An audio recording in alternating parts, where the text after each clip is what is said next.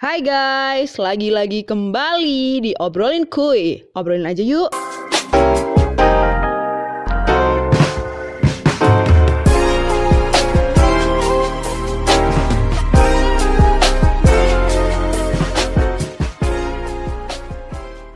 Oke, episode kali ini di Obrolin Kuy bakal ngebahas se sesuatu yang berbeda dari episode sebelumnya pastinya, yaitu tentang toxic relationship. Kenapa aku mengangkat tema ini? Karena sebenarnya aku juga penasaran uh, dari sisi yang menjalani dan juga yang merasakan gitu. Uh, pada episode kali ini kita kedatangan narasumber kece banget. Dia adalah salah satu teman aku di salah satu komunitas.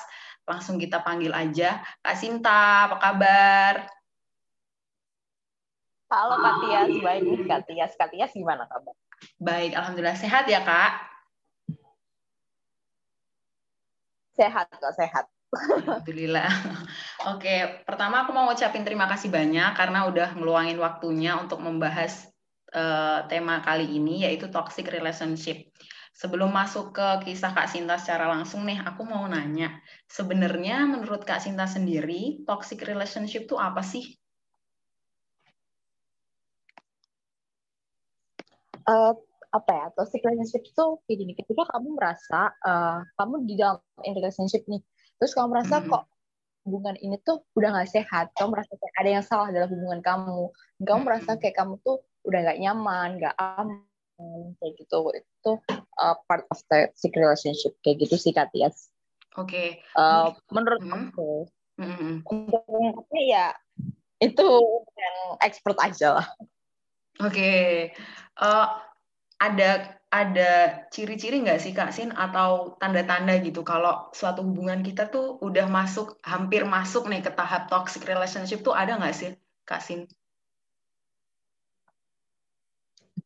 Uh, kalau dari based on my case gitu ya itu tuh ada sih. Kayak kamu rasa kok kayaknya aku bukan jadi diri aku kok aku mm -hmm udah gak nyaman ya sama dia. Padahal awal dulu kayaknya aku seneng aja happy happy aja aku nyaman sama dia. Tapi kok makin ke sini kayak aku kok nggak nyaman aku kok nggak merasa aku nggak happy kayak gitu. Aku merasa kayak aku beban terus kayak gitu sih kak. Oke, oke. Mungkin dari dua indikasi gitu kita bisa langsung masuk ke case yang Kak Sinta alami ya gitu. Biar para pendengar obrolinku ini tahu case-nya seperti apa dan mungkin uh, dari cerita Kak Sinta nanti bakal banyak banget uh, pelajaran yang bisa di, kita raih bareng-bareng ya. Itu silahkan Kak Sinta untuk ceritanya.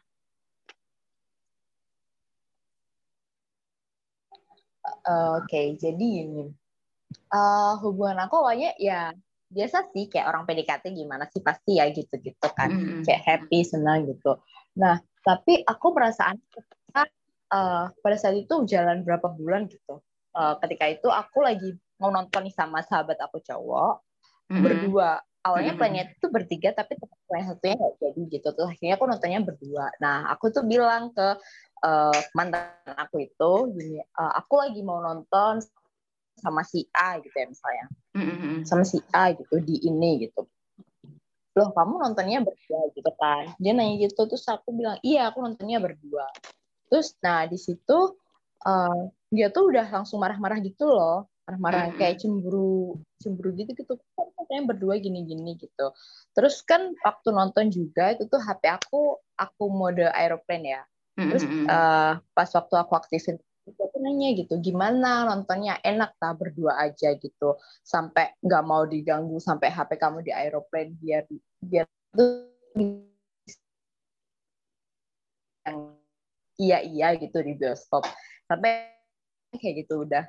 Yang aku awalnya kayak kok gini aja? Nggak usah nuduh aku yang aku harus ngelakuin iya ya atau apa gitu. Tapi mm-hmm. uh, di situ menurut aku kayak oh ya udah mungkin dia ya udahlah cemburu gitu. Terus tapi yang aku nggak terimanya adalah uh, dia ngomong kasar sama aku. Uh, ibaratnya kalau dalam bahasa Jawa tuh dia sampai misuin aku gitu loh. Mm-hmm. ya yang apa sih? gitu. Kamu tuh nanti kenapa kamu sampai kayak gitu ke aku gitu sih. Itu yang pertama. Terus akhirnya ya udahlah di situ damai uh, jalan-jalan-jalan. Nah terus uh, makin lama tapi makin aneh gitu. Kayak uh, aku tuh semenjak kejadian itu aku tuh harus ngelaporin apa aja. Aku di mana aja aku ngapain aja sama siapa aja detailnya tuh di mana gitu. Jadi contohnya uh, aku lagi jalan di Transmart nih kamu aku di Transmart itu beli apa aja nanti ke outlet apa aja sama siapa aja pulang jam berapa kayak gitu-gitu. Itu tuh harus sampai detail gitu loh. Dan aku tipikal orang yang loh apa sih? Ketika aku bilang ya udah aku tuh di Transmart entah itu mau ngapain ya ya udah kamu tuh nggak apa ya ibaratnya kayak ngapain gitu loh nanya harus yang sedetail itu. Begitu sih itu sampai yang harus detail. Bukan tipikal orang yang aku harus menceritakan detail nih ke kamu gitu. Kamu kan harusnya kalau misalkan sebagai pacar ya cukup tahu kayak aku perginya ke sini sama si ini udah gitu kan. Kalau uh, apa ya normalnya ya. normal ya. Mm-hmm. normalnya gitu. Nah terus uh, terus, terus uh, dia tuh ketika aku uh, jalan nih ketika aku jalan sama sahabat aku cowok kan aku punya sahabat cowok ya mm-hmm. yang namanya juga kita udah deket kan. Terus cowok ketika aku jalan tuh pasti dia kayak kamu ngapain sih jalan sama dia? Kayak kamu tuh nggak punya temen cewek aja gini-gini sampai dia yang uh, ngomong yang harus apa ya kamu tuh uh, jalan sama cowok biar bisa gini gini ya gitu. Kayak apa sih kok kamu? Maksudnya sembunyinya tuh udah kayak berpikir yang ke arah sana gitu. Padahal aku sama teman aku ya pure temenan nggak ada yang ke arah yang iya iya kayak gitu istilahnya. Itu sih Katias terus lagi uh, uh, karena saking cemburunya itu tuh uh, dia tuh sampai harus kayak kontrol gitu loh. Terus jatuhnya ke posesif yang aku tuh harus um, gimana apa harus kayak dikit-dikit lapor sama dia aku dia tuh harus tahu keadaan aku terus harus yang pernah saat itu uh, ketika aku jalan di mana gitu dia harus sampai VC gitu kan harus sampai pub coba deh pub gitu atau enggak tiba-tiba dia VC gitu buat nunjukin aku aku tuh bener-bener jujur apa enggak sama dia ketika aku jalan sama si ini ini ini gitu. Oke, cukup toksik ya menurut terus, aku karena terus, kayak apalagi dia kontrol banget ya kak, sin Iya kan, itu tuh kayak aku udah kayak bener dia tuh jatuhnya kayak ke posesif gitu. Kayak aku langsung um, aduh apa ya ini? Kok aku tuh nggak bisa gitu. Diginin tuh oh, nggak bisa kayak gitu gitu loh. Okay. terus uh, nah yang terus yang bikin dia toxic lagi gitu gini. Uh, anehnya gini. Waktu itu mm-hmm. kan aku lagi keluar ya sama dia cari makan. Nah aku itu tuh aku tuh kan gak bawa HP ya udahlah aku pinjam HP dia aku login buat Instagram ya kan? Tuh di situ. Nah terus ada uh, satu cowok yang DM aku gitu kan. Pokoknya nge-replay storyku apa nge-DM aku gitu lupa deh. Mm-hmm. terus di situ dia tiba-tiba nanya loh kamu udah ada cowok? Gitu kan. Yang nge-DM aku tuh cowok kak. Terus aku bilang iya nih aku lagi deket, aku udah punya doi, aku bilang gitu. Nah, terus si temen aku itu tuh uh, bilang gini, uh, loh, padahal aku suka sama kamu, tapi kok kamu udah punya doi aja sih. Nah, chat itu kebetulan dibaca sama mantan aku kan. Di situ mantan aku tuh langsung marah kayak, ya kan sih kamu ternyata kamu gini gini gini gini gitu kan. Terus kayak, loh apa nah aku tuh nggak tahu apa-apa. Maksudnya ya udah dia kan confess ke aku. Ya ya udah itu tuh urusan dia gitu loh. Kalau kamu kamu kan di luar ini ya. Kamu cukup tahu aja dan respon kamu biasa aja gitu. Tapi dia di situ kayak marah-marah gitu kan. Terus semenjak saat itu uh, apa IG aku tuh ketahan di HP dia. Dia bilang gini udah kamu uh, IG kamu jangan di logout ya. Sampai kamu logout berarti kamu ada apa-apa di IG kamu gitu kan terus kayak aku bilang loh nggak ada apa-apa di Instagram aku ya udah biasa aja gitu. Enggak deh aku nggak percaya gitu. Pokoknya IG kamu jangan di out akhirnya tuh iya aku ketahan sampai beberapa bulan gitu. Nah terus kan aku nggak tahu ya kita kan nggak bisa kontrol gitu loh aktivitas apa sih yang ada di IG gitu kan Katias mm-hmm. itu kayak entah DM apa terus apa gitu itu kan. Nah terus ada satu saat aku tuh aku tuh ngecek ngecek kan. Kayak kok uh, biasanya uh, apa ya ada satu kayak orang gitu mm -hmm. ada ingat aku oh, kalau misalkan dia bikin story itu tuh pasti yang pertama kali gitu kan. Terus kayak beberapa bulan kayak aku ngerasa kok dia nggak pernah bikin story dia nggak pernah upload foto atau apa. Terus aku cek aku cek aku search gitu ternyata itu tuh uh, dia di unfollow kan terus kan aku kayak merasa loh aku nggak pernah nge-unfollow dia kok tiba-tiba dia nggak unfollow aku gitu kan. Terus uh, nah di situ aku mikir oh kayaknya si mantan aku deh yang gitu-gitu. Terus aku search lagi di DM-nya siapa aja yang pernah dm sama aku dulu-dulunya gitu itu nggak ada kak itu sampai uh, dihapus sama dia terus sampai di apa ya di pokoknya DM aku ternyata tuh dibacain semuanya sama dia dan dia tuh nggak ngomong kalau dia nggak unfollow siapa teman aku dia ngeblok atau apa kayak gitu dia nggak bilang. Pokoknya dia taunya uh, tiba-tiba nge-unfollow aja terus DM-nya dibaca-baca gitu sih. Menurut aku kayak uh, itu tuh ranah pribadi aku gitu loh. Mm kayak bener, kamu bener. tuh kalau misalkan mau kalau kamu cukup tahu aja aktivitas aku tuh apa gitu. Tapi kok ini sampai nge-unfollow sampai bacain DM sampai kamu ngebahas-bahas lagi gitu.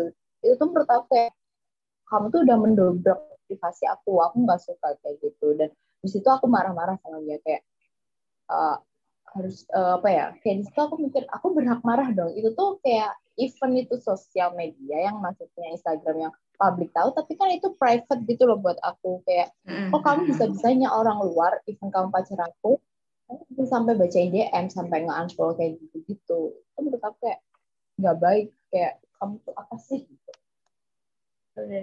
terus itu aku kayak hmm, merasa bahwa ini udah nggak bener. Tapi aku kayak udahlah dia belum mungkin dia karena jasa atau apa ya udahlah gitu dimalumin aja gitu, gitu. terus uh, ada lagi nih. Mm-hmm. uh, yang puncaknya puncak dari kayak aku merasa kayaknya udah ingat gitu. Jadi pada saat itu aku tuh sempro ya kak Tias. Waktu itu aku sempro. Nah sahabat-sahabat aku cewek itu datang semua datang terus kita foto-foto gitu. Nah di situ ada uh, kayak apa ya istilahnya kayak action atau apa pun itu pokoknya uh, pose mm -hmm. gimana yang aku tuh dipeluk sama temen apa sahabat aku cowok ini gitu kan. Mm-hmm. terus itu di post nah dia di situ tuh marah-marah uh, sampai dia bilang kayak gini kamu tuh kenapa sih harus foto yang uh, post yang peluk-pelukan gitu? Biar ini tah biar apa biar bisa dia tuh bisa ngerasain kayak uh, ada yang menonjol hmm. buat dari diri kamu biar dia apa namanya biar tetek kamu tuh uh, bisa kesenggol gitu sama dia. Kayak gitu-gitu sampai ngomong yang kayak gitu aku sampai mikir kok kamu ngarahnya ke sana terus sih? Padahal aku gak ada apa-apa loh maksudnya sama si dia itu tuh. Aku juga nggak mikir sampai sana gitu. Sampai dia bilang kamu tuh kurang tah lanangan cuma aku tuh kurang tak kami tuh gitu. Sampai aku apa sih? Kok kamu bisa gitu loh mikir sampai kayak gitu? Aku yang kurang lanangan aku yang uh, haus akan atau apa kayak gitu. Aku tuh loh nggak kayak gitu gitu.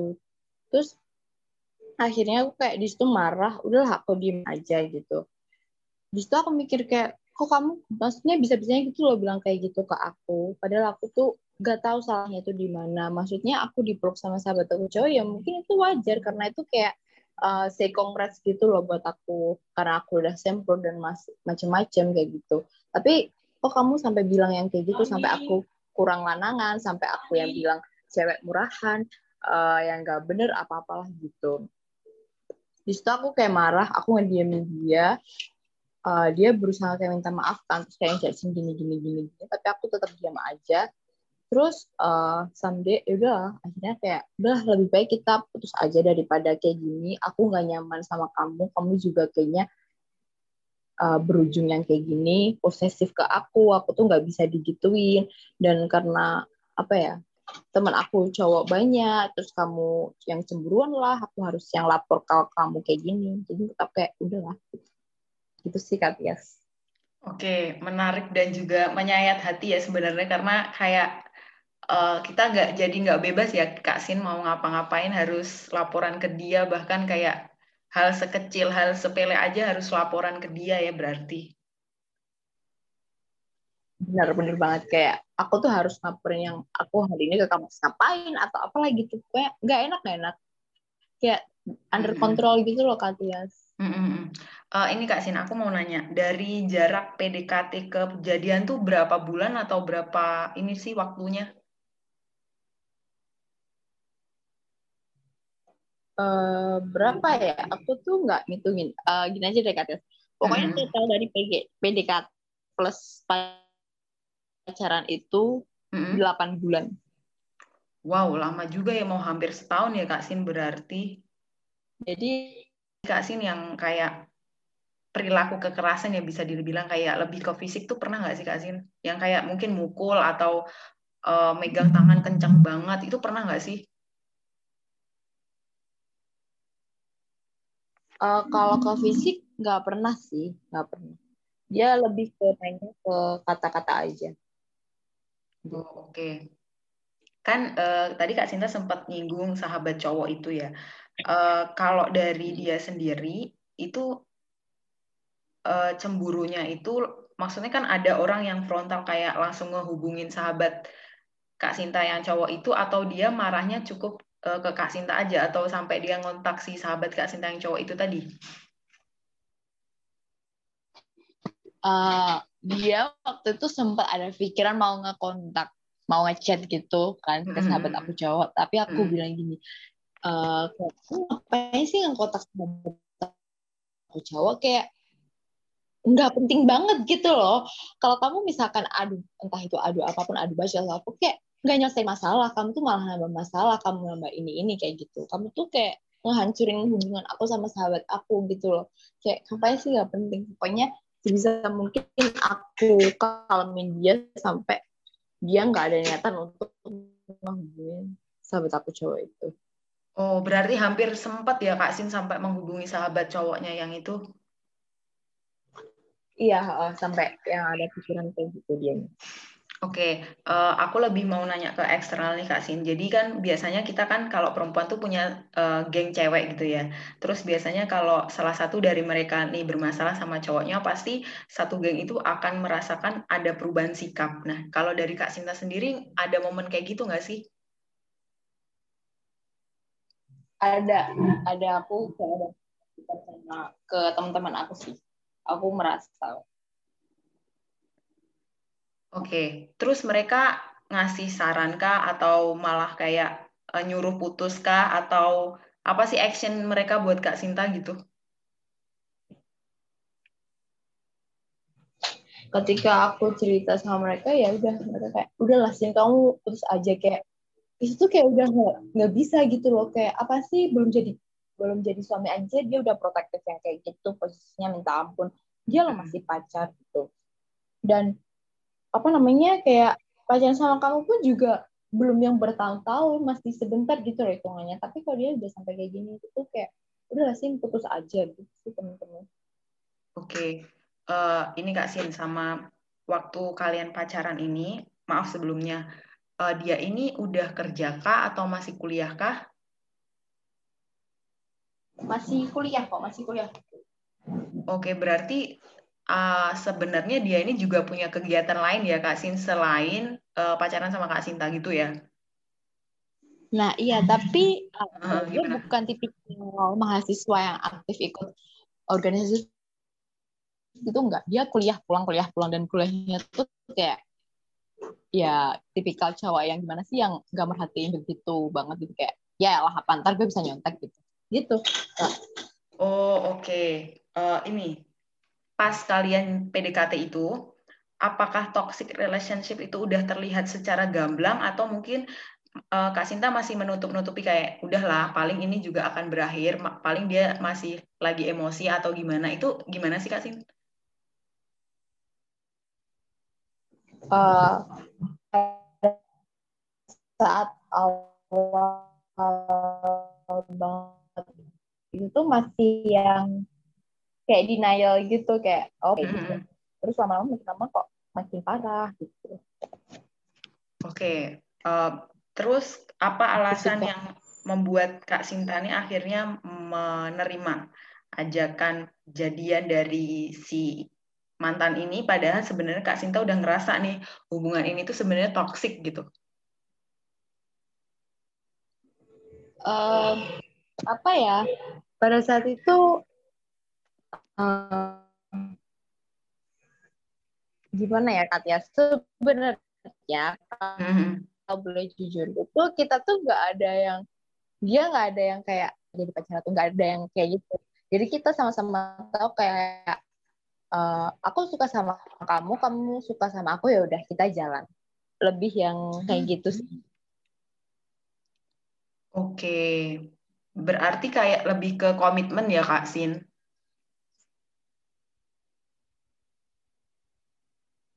uh, lebih ke komitmen. Oke, terus uh, selama setelah putus nih kan tadi Kak Sinta sempat nyinggung kayak dia ngubungin lagi ngubungin lagi itu ada kayak dia merasa menyesal gitu nggak sih atau ya udah udah putus ya udah biarin aja gitu ada nggak sih Kak Sin?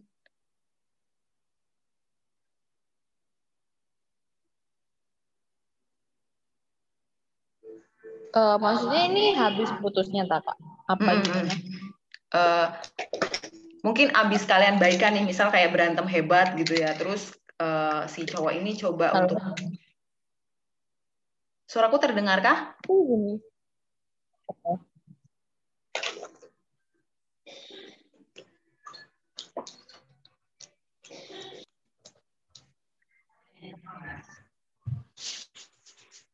Oke, mungkin aku ulang ya pertanyaannya. Kayak pernah nggak sih ada? Pertanyaannya uh, gimana kak?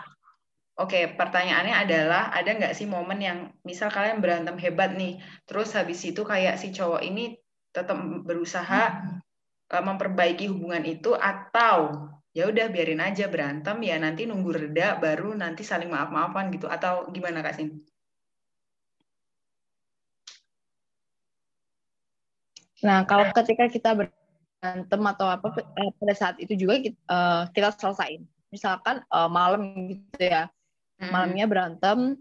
Pada saat itu malam itu kita harus selesai kasus ini gitu, biar uh, kita tuh nggak ada yang nunda-nunda masalah gitu. kayak gitu sih kak. Oh berarti langsung ya kak Sin? Bag uh, bagusnya dia itu tuh mm-hmm. dia juga nggak mau gitu nunda masalah kalau misalkan kasus yang hari ini ya udah ini besoknya udah selesai gitu. Oke, uh, kalian putus baik-baik atau gimana kak Sin? Atau uh, ada reason lain kah selain karena toxic ini atau udah nggak kuat atau gimana? Um, putusnya saya itu baik-baik sih. Kita ngobrol satu hari gitu. Mm -hmm ya karena satu ya karena toxic ini terus kedua kayak kita tuh ngerti kita tuh masih saling uh, egonya tuh masih besar gitu kayak uh, aku pengen ini dia pengen ini kayak kita tuh kayak nggak sejalan gitu loh beda pemikiran aku sama dia ketika aku memaklumi hal A mm-hmm. menurut dia hal A itu tuh nggak bisa dimaklumi jadi okay. mm-hmm. jadi oh ya udahlah kayaknya kita harus jalan sendiri-sendiri gitu. Kalau misalkan dipaksakan juga kasihan kitanya gitu, yang sakit kan juga kitanya gitu. Oke, okay. uh, eh, tadi Kak Sinta sempat nyinggung sempro ya. Berarti selama uh, kalian pacaran, Kak Sinta masih progres ngerjain skripsi ya, bener kan? Iya benar, masih nah, ngerjain skripsi. Oke, okay. Uh, eh, aku tertarik sama biasanya kalau skripsi itu kan kita pasti tertekan banget ya kayak pressernya tuh lebih tinggi daripada kuliah seperti biasa. Nah kalau dari Kak Sinta sendiri hmm. dengan uh, pertama harus ngerjain skripsi karena kewajiban, terus yang kedua ada pacar yang toksiknya seperti itu. Itu gimana sih Kak Sin nanggepin momen yang pas Kak Sinta melewati momen itu? Uh, kalau cerita ya. pada saat itu kayak stres tuh ya mm-hmm. berat gitu kayak harus di sisi lain kayak aku tuh lagi skripsi dan kamu bisa nggak sih kayak stop dulu gitu? Tapi kan ya namanya di luar kuasa kita kan kita yang nggak bisa ngontrol gitu kan. Mm-hmm. akhirnya ya udahlah gitu. Pada saat itu ada kok momennya tuh uh, tapi untungnya gini sih kak. Hmm, ketika kita kayak ada masalah atau berantem, uh, ketika aku tuh udah selesai kayak ngerjain progres aku itu kayak misalkan abis sempro kemarin atau ketika aku ada revisi terus uh, aku udah selesai nih revisi aku tapi tiba-tiba ada aja yang hal bikin kayak uh, apa namanya yang memancing itu sih kayak gitu Oh oke. Okay. Uh, tapi selain karena toksik tuh hubungan kalian baik-baik aja kan kak? Maksudnya nggak ada nggak ada perselingkuhan atau nggak ada pihak ketiga itu nggak ada ya kak Sin? Nggak ada sih, nggak ada. Iya karena toxic itu aja sih. Oke. Okay. Nah, kan 8 bulan tuh lama ya Kak Sin. Uh, pernah nggak sih merasa kayak di titik terendah di hubungan tersebut? Pernah nggak sih Kak Sin? Karena kalau lihat dengar cerita dari Kak Sintan tuh kayak 8 bulan terus dengan hubungan yang seperti itu gitu. Uh, di titik terendah tuh contohnya gimana Kak? kayak ya Allah kayak aku lagi dapat masalah ini terus cowok aku malah tambah bikin nambah masalah gitu loh kayak datangnya bareng-bareng gitu pernah pernah di titik itu kayak aku stres karena harus uh, aduh skripsi aku belum sempen aku harus kayak gini-gini laporan magang sidang magang uh, sidang magang yang kayak gini-gini gitu kan.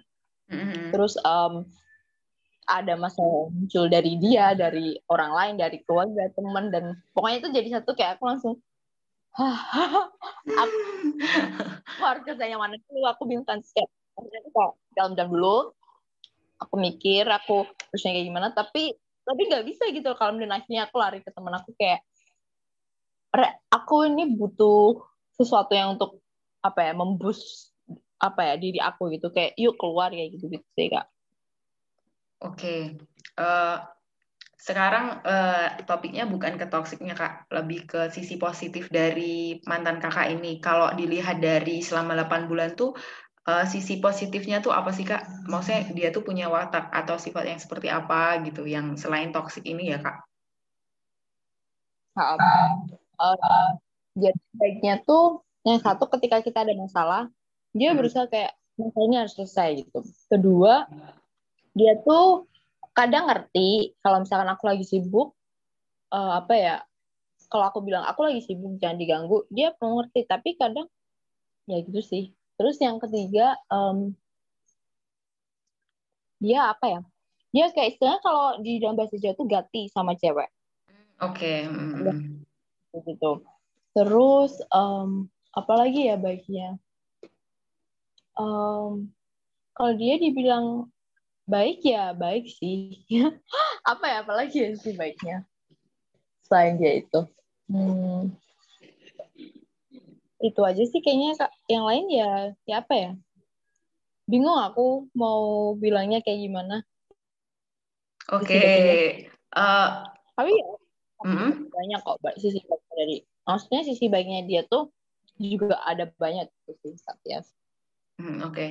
Uh, eh, setelah kalian putus, masih komunikasi nggak sih Kak Sin atau karena uh, toksik gitu ya kayak ya udahlah kalau kita udah putus ya udah kita nggak usah komunikasi lagi gitu. Atau masih ada komunikasi? Masih, tapi ketika putus itu tuh nggak hmm. langsung komunikasi nggak kayak jadinya berapa hari gitu kita baru komunikasian yang kayak tiba-tiba kayak adalah masa yang kayak kita kangen di momennya kayak gitu. Uh, kita ngobrolin kayak gitu gini gini gini ada yang kayak gitu.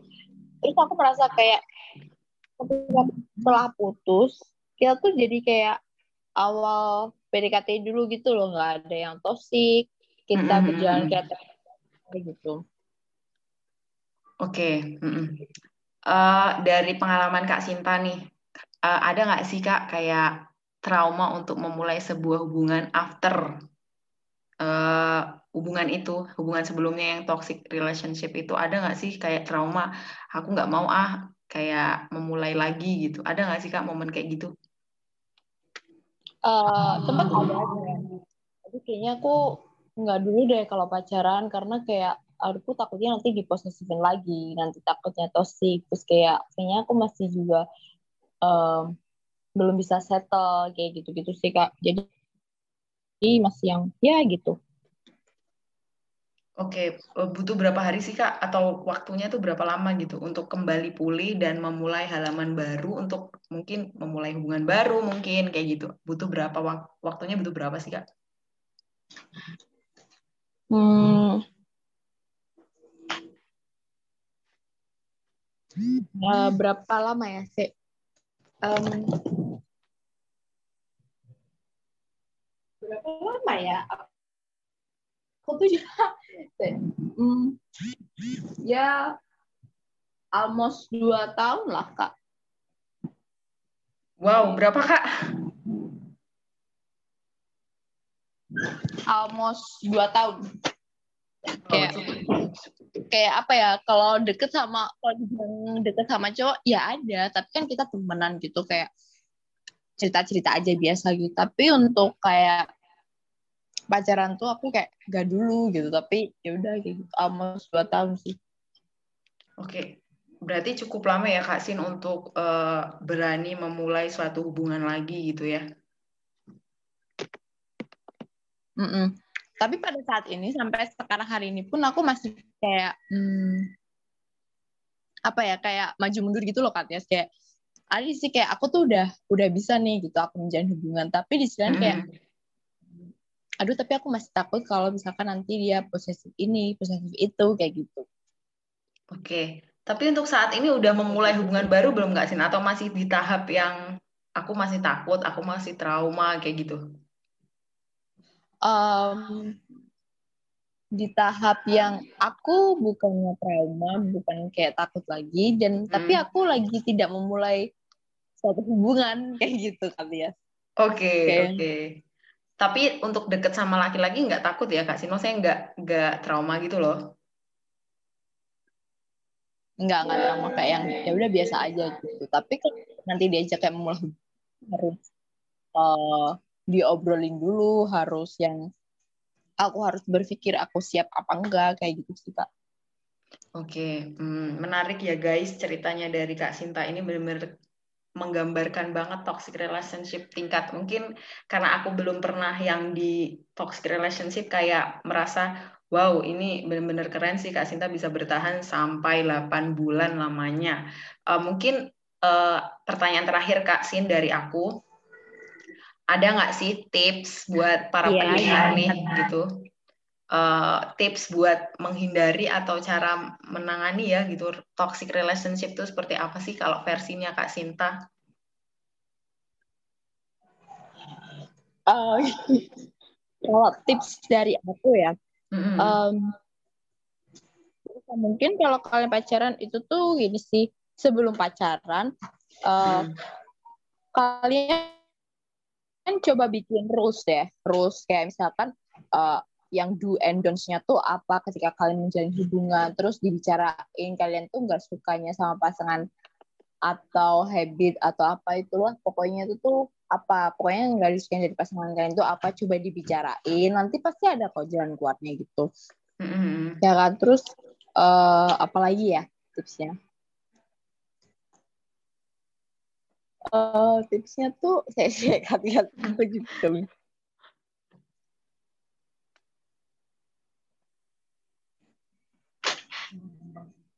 Oh ya, terus ini sih kak, jadi, uh, jadi orang kita tuh nggak boleh kayak jangan gampang suka lah. Kayak misalkan kayak eh cowok ini kayaknya gini deh gitu. Ah, aku suka deh jangan kayak gitu. Kayak kita tuh harus observe dulu kayak siapa tahu dia emang kayak gini, emang itu ada cara atau treat dia ke cewek biar cewek tuh suka sama dia gitu. Jadi kayak kamu harus mendalami dulu. Misalkan kayak tanya ke temennya, eh si A ini kayak gimana sih orangnya? Dia kesarnya kayak apa sih? Kayak gitu nggak apa-apa observe aja gitu. Jangan langsung kayak ketika kamu di treat yang baik-baik like a princess gitu terus kamu langsung kayak aduh uh, jatuh cinta nih. Jangan kayak gitu. Okay. kamu harus apa ya pahitnya uh, rasain aja pahitnya dulu. Nanti uh, apa namanya bukannya aku bermaksud untuk kayak eh kamu harus sengsara dulu. Enggak kayak gitu. Uh, hmm. apa ya ketika kamu ngerasa pahitnya dulu nanti pasti ada momen yang ternyata oh di baik-baiknya tuh happy-nya kayak gini loh.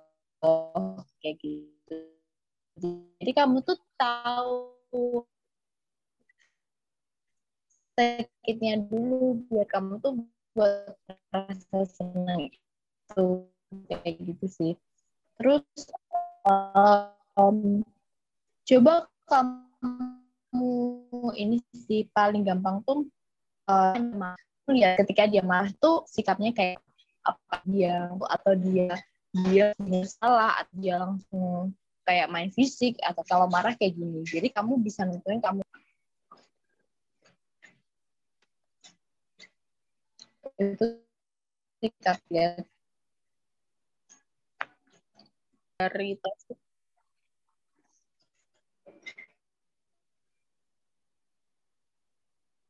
Terus kalau buat menghindari itu tuh agak susah ya gitu. Mm-hmm. Karena kita kan nggak tahu gitu loh uh, kalau misalkan bakal berujung pasti kayak gitu gitu kan. Awalnya kayak kita oh ini cowoknya kayak baik-baik.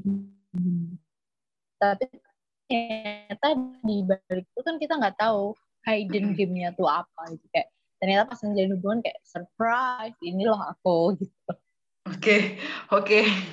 Oke, itu adalah tips dan trik yang Kak Sinta berikan untuk kalian uh, yang sedang berada atau yang pernah ngalamin toxic relationship agar kalian bisa menanganinya dengan baik dan juga terhindar nih dari toxic relationship. Thank you Kak Sinta untuk sharingnya. Oke, segitu dulu episode kali ini. Semoga menginspirasi kalian dan jangan lupa untuk terus dengerin obrolin kuy. Obrolin aja yuk.